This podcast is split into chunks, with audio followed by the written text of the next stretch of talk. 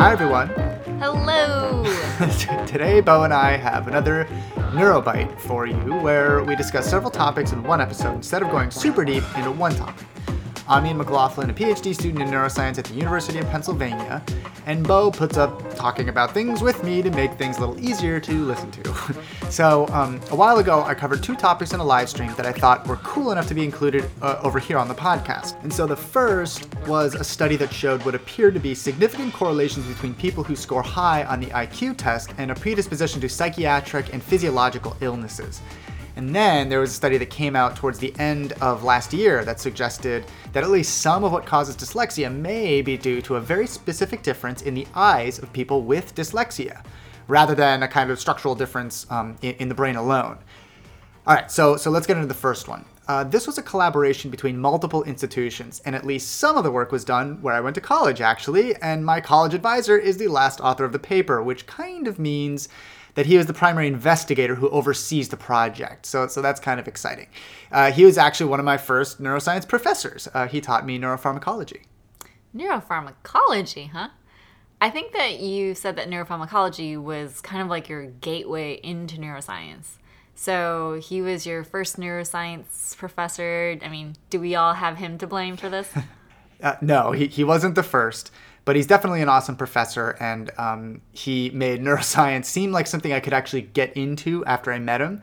His name is Thomas Borowski, and he's a really excellent professor. Um, just as, uh, as, an aside, uh, when I was looking into this paper and making sure he was the Thomas Borowski from the paper, I looked at his uh, profile page on that um, Rate My Professor's website, and he has a pretty stellar rating, which he deserves. But what was pretty funny was uh, that one of the comments is, quote, extremely enthusiastic, which makes the class much more interesting.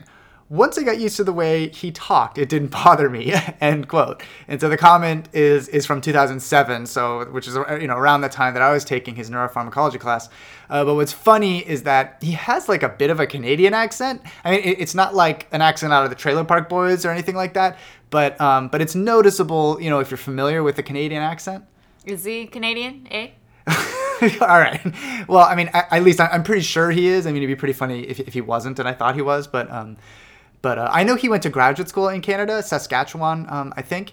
Uh, uh, and, and there's this other comment that brought me right back to sunny Southern California, also posted around the time when I was a student there. And so it goes like this quote, Borowski is tight. Class is interesting. He tells you exactly what you need to know for each exam. He does say essentially and effectively a lot, but that's just because he is essentially a flippin' gangsta, effectively. I think one time he worked in the E words like 47 times in one sentence. It was a long sentence, possibly a run on. End quote. like, and I'll admit, you know, Borowski left his mark on me beyond just compelling me to major in and pursue science. I definitely use the words effectively and essentially quite a bit uh, when I'm writing for science. And um, our flippin' gangsta rate my professor student uh, missed another crucial one, uh, a crucial Borowskiism, which is characterized by. Okay, so what was the paper that Borowski was All right. Yes. Uh, so this was work that was done by a collaboration between multiple institutions, as, as, I said before, and they essentially argue that just as highly intelligent individuals have a remarkable capacity for seeing and internalizing significant knowledge, applying that knowledge in uh, future behaviors, conceiving of possibilities, and confronting challenges. High intelligence can also appear to be a risk factor for affective disorders like depression or anxiety disorders, ADHD, autism spectrum disorders, and there are even increased instances of diseases that are related to the immune system like asthma, food allergies, um, and autoimmune disorders. And, and, so it's kind of hard to describe a paper's figures without actually being able to point at it, but, but we can do our best. So it's basically a bar graph with several categories along the x axis, or, or the flat part of the graph. The categories are types of psychiatric diagnoses or physical conditions, things like mood or anxiety disorders, ADHD, autism spectrum disorders, food allergies, environmental allergies, asthma, and autoimmune diseases, right? Like we said before. A pretty broad set of conditions. And I'm guessing apart from the main purpose of the graph, a kind of secondary thing that hits you is the fact that we don't usually characterize anxiety disorders in the same bucket as allergies, right? Yeah, exactly.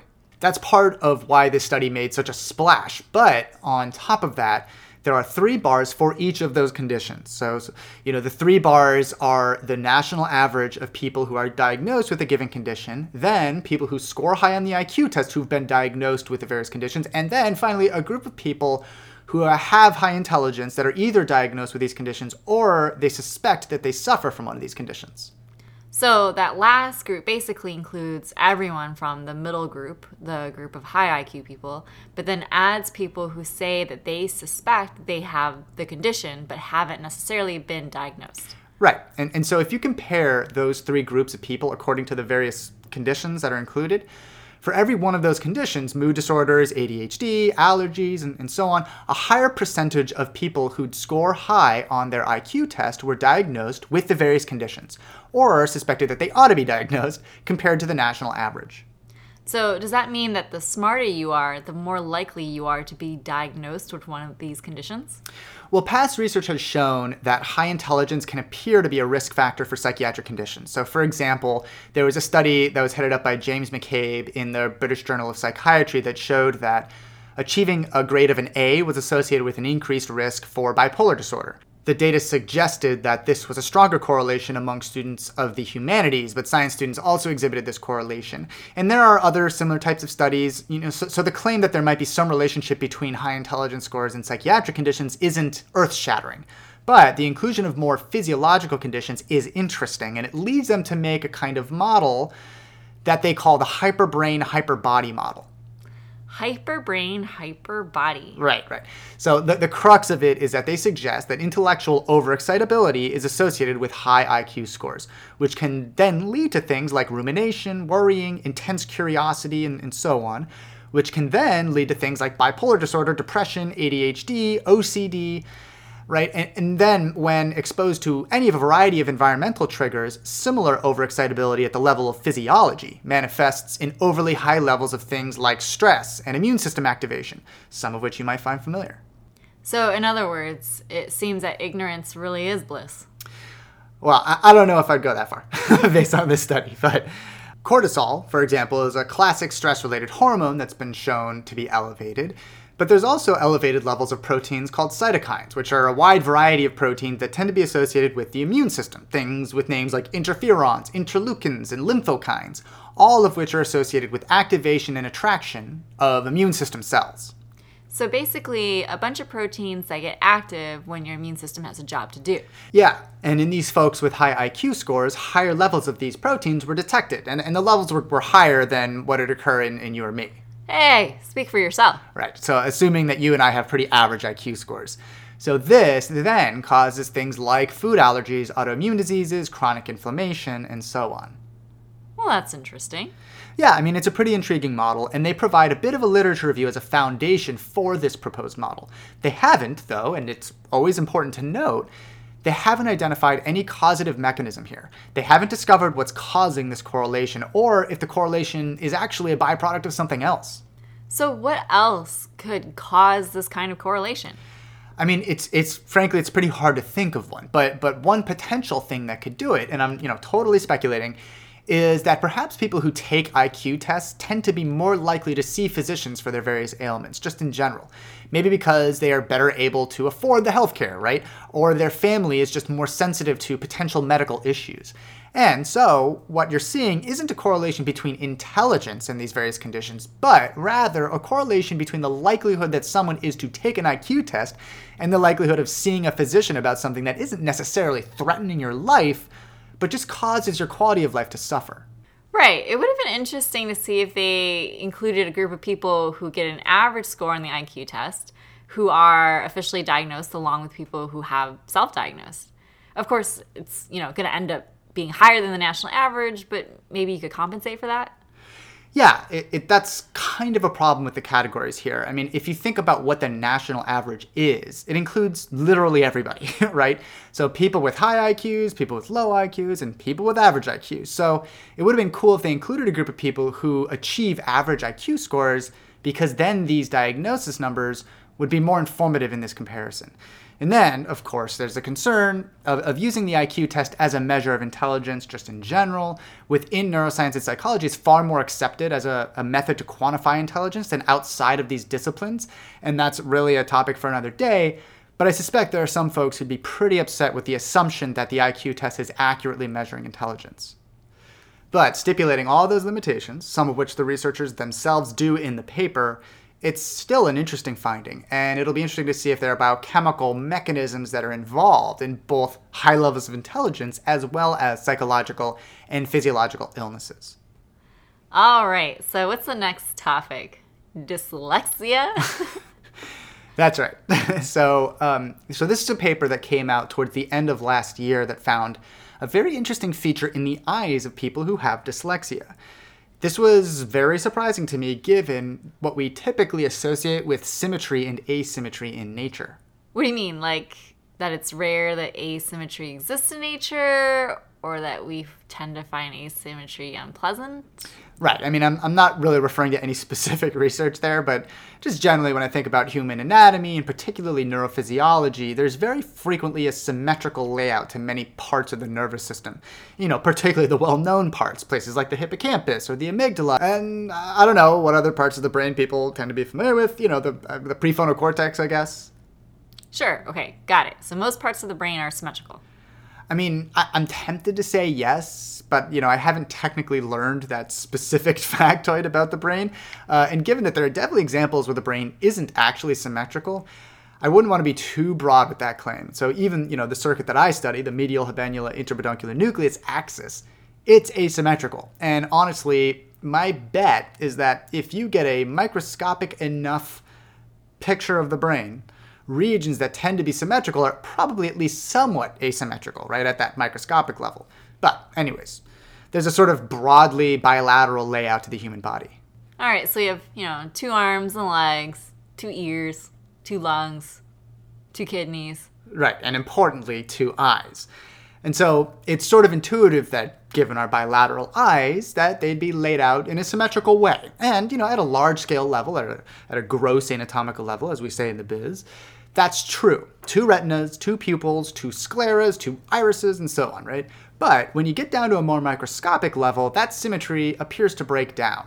And that breakdown is important to how we see the world and interpret shapes in our environment. Okay, so let's get into this then. What does this have to do with dyslexia?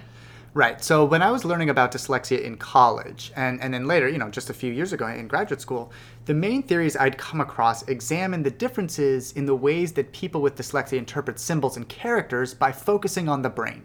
Specifically, regions of the brain called association cortices that exist at the junctions between regions of the brain that process things like vision and other sensory systems like navigation and our sense of space. Um, this group, though, found an interesting quirk in the eyes of people with dyslexia. So the effect is due to a difference in their eyes rather than their brain. Yeah, well, at least partly. And, and I've always found the eyes to be super cool. In, in another life, I might have become a photographer of the eyes. And in fact, my cousin did just that in an optometrist office, at least for a while before she started working in emergency rooms. Anyways, to, to make a long story short, our ability to see colors is derived from a combination of three types of cells on our retina in our eyes. These three types of cells are called cone cells because they're shaped kind of like cones, and one of one kind of them is stimulated by the color red, one for blue and then one for green. So three types of cone cells that correspond to red, green, and blue. So that's kind of like how color screens make color, right? Like tiny little rectangles that turn green, red, blue, you know, depending on the image that the you know screen is projecting. And since they're so small we can't really see that they're actually composed of tiny little dots. Yeah that's exactly right. And you know it's kind of funny. It reminds me of a kind of art called pointillism. And so there's this painting that probably everyone would recognize by one of my favorite artists uh, named georges seurat. Um, and the painting is called a sunday afternoon on the island of la grande jatte um, it's one of the most famous pointillist paintings, and, and, it's basically just a bunch of people lounging on a green shore with parasols, and you know there's some dogs running around, people having conversations, some sailboats in the distance, some trees, and you know there are areas in the painting that are very brightly sunny, as well as others that are shaded by what you might assume are, are trees. And so, anyways, there's this quote by Seurat, um, which is why he always comes to mind when I think about vision, or, or, really our sensory systems in general, as well as the relationships between science and art, which is part of the reason why I love his work. So it goes like this quote, Some say they see poetry in my paintings. I see only science. End quote. So, in that quote, he's referring to an effort of his to develop techniques that would make his paintings appear more luminous and bright. And so, as you know, Bo, my favorite style of art is Impressionism. Yeah, me too. Right, and, and some people consider Seurat to be an impressionist, and, and I'm no scholar of art or, or art history, but my layman's understanding is that he sort of initiated an evolution of impressionism, ushering in styles called neo-impressionism or post-impressionism. He was explicitly interested in breaking down how we see color, rather than trying to mix various colors on a palette to achieve the perfect paint. So, you know, particularly since painters are, are really working with chemicals that respond to light rather than just mixing pure color. And so as a result, you can get reactions between paints that result in something that isn't quite what they were hoping to achieve. And so Seurat, instead of blending two colors to try and get what we'd expect would be the product of that mixture of paints, he'd experiment with putting two dots of the colors right next to each other, making something um, called an optic mixture. And this was a departure from what his Impressionist predecessors were doing though I've heard some people argue that this was a more effective realization of the ultimate goal of some Impressionists, which was to capture true natural outdoor light. So it's the kind of painting um, that I feel like you can actually look at for a while, taking in how it is that he achieved the look of a hand or the curve of a person's torso with a mixture of a crazy number of different little dots of different colors. I mean, it's kind of cool that it turned out that technology would end up using pointillism to make the screen displays that we all use every day. Yeah, I mean, exactly. I, I just find that super fascinating. And so, anyways, how does this relate to our dyslexia paper? Well, we have these three cone receptors, right, that are sensitive to red, green, and blue. And they aren't uniformly distributed across the whole retina. There are specific parts of our retina where there are especially high numbers of these cone cells. So some areas of our retinas have more cone cells than others? That's right. Yeah. So so picture a bullseye, and this bullseye is where our sight is the clearest in our vis- uh, field of vision, and it's basically the part of the eye that you point towards, whatever you're focusing on. Um, because it has so many of these cone cells. And so, for example, when you're playing something like darts, you're literally pointing the bullseye of your eyeball towards the bullseye of the target. Well, there's something special about a small part of this bullseye of the human eye, right? In particular, the cones that are sensitive to the color blue are absent from a very particular part of that bullseye within our eye, whereas green and red cones are very dense in that area.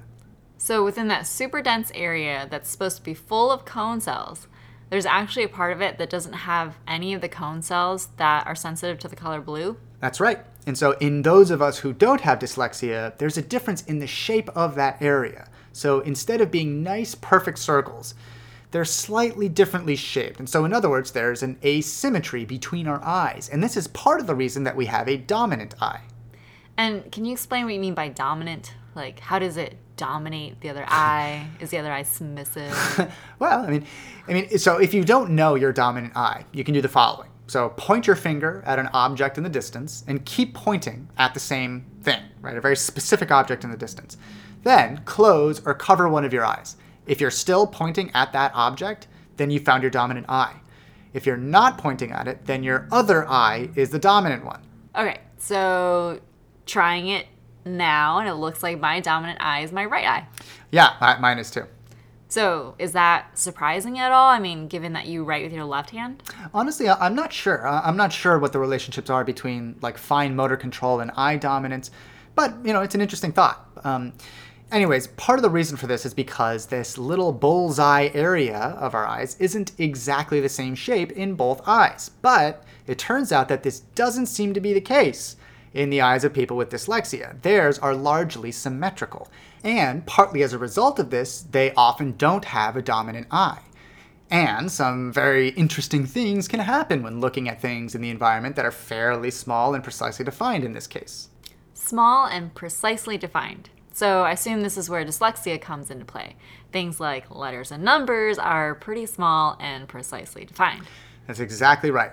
So, what happens for some folks with dyslexia is that almost immediately after looking at a letter or number, in some cases, a mirror image will occur. And the paper did a cool job of providing an example of what this might look like for those of us who don't have dyslexia. Okay, so I'm going to try to describe what the image looks like. So, imagine you start off with a lowercase b uh, with the long leg of it along the left side, like normal, right? But then if you imagine like a lowercase d kind of superimposed upon the lowercase b, it basically, you know, looks like a circle with two rabbit ears. yeah, that's right. But letters, letters. Right, not rabbit ears. right. And so one can imagine how it'd be difficult to tell what you're looking at, right, if that's what you were seeing. Um, so while this symmetry is present in all of the eyes of the people with dyslexia who they tested, the, the manifestation of dyslexia can be evidently it can be different in different people. And so for some people, the manifestation of their dyslexia is a mirror image, right? Like we're describing here. But for others, the mirror image may be a little bit more complicated. Like instead of being flipped along the vertical axis, it might be flipped along the horizontal one. Or the mirror image may appear just somewhere else on the page and not even be connected to the letter itself. So it can get pretty messy, and this may be due to unique distributions of those photoreceptors in that bullseye region, as well as complex interactions between our competing eyes, since one of them isn't playing a dominant role in those who are dyslexic. Despite that diversity of types of dyslexia, the effect they measured was pretty strong. I mean, I can't even imagine how hard it must be for people to learn how to read, you know, if they have severe dyslexia. I mean, even that mirror image form or like if they see you know letters just randomly floating around the page uh, i mean it would just be super difficult to learn how to read. Yeah and i mean I, I don't know much about how it is that people learn to read despite dyslexia. And you know i'd love to have a conversation with somebody who teaches reading to kids with dyslexia uh, because i bet there are some interesting strategies um, that they can employ. But in any case beyond just those interesting discoveries this group also discovered something else that blew my mind. So, in some cases, folks with dyslexia would look at a character and, just as expected, they'd see the mirror image effect, right? But when the scientists measured how long it took for the mirror image to appear, it took about 5 to 10 milliseconds of looking at a character. Oh, so it's not immediate. Yeah, that's right. There's a slight delay. So, you know, it's five to 10 milliseconds It's extremely fast. It's barely perceptible, but it's still a window of time in which there might be an opportunity for a therapeutic intervention. And so they explored if they could figure out how they might be able to do just that. Okay, how on earth do you administer some kind of treatment that fast within a 5 to 10 yeah. millisecond window? Yeah, I mean, it, it, turned out that you know if they flickered the light that they were using to read text at a very, very high frequency, fast enough that you can't even sense that it's flickering, then they were able to make it so that the people with the perfect mirror image version of dyslexia never saw that mirror image. Wow. So basically, if they turn the light on and off super duper quickly, uh, the people with that certain kind of dyslexia didn't experience the dyslexia at all? That's right. And so, at the right frequency of flickering, some of the folks with dyslexia would evidently be able to read without experiencing their symptoms at all. At all. That's pretty amazing. I know, right? And um, and the team is obviously going to continue studying this, but already, I mean, this is a very interesting finding that I'd never seen suggested before. So, what do you imagine this treatment would be like in practice? Well, I mean, honestly, I you know I don't know how much of a demand there is for improved strategies to teach kids who have dyslexia how to read, but I could imagine kids being tested for dyslexia, and in the event that there's a kid who'd benefit from more attention when learning how to read, I could imagine them going to a special facility that have rooms especially designed for them in which the lights, you know, above head are flickering at that special frequency, enabling kids to look at pages of characters without having the symptoms of dyslexia interfere with their ability to decipher and learn the various characters or, you know, learn how to manipulate numbers in math. But of course, the kids aren't usually going to be in rooms with lights that flicker at that special frequency. I mean, if they're just outside, you know, just walking around, or if those special rooms have windows that allow sunlight to get in, then their symptoms are going to appear again. Yeah, I mean, I would assume so. And, and since I don't know enough about how people manage dyslexia, I don't know how useful a treatment modality like this might be. But regardless, it's a pretty interesting set of discoveries, and perhaps it'll help folks develop resources so that kids with dyslexia have more options available to them, you know, while they're learning how to read and, and manipulate numbers. All right, well, why don't we conclude it there since we have a football game to go to. yeah, that's right. So today is the Super Bowl, which is basically a religious ceremony in the United States. So that'll do it for this little neuro bite. Uh, thanks again to those who've contributed to the Patreon or PayPal. It's very much appreciated. And um, once this crazy pros- problem with uh, Intel processors is uh, resolved, um, it'll all be going towards a computer that'll better uh, be able to handle video editing. And if you find these conversations interesting, we'd love it if you took a moment to give us a nice little rating on iTunes. Yes. And so until next time, thanks for listening. Thank you.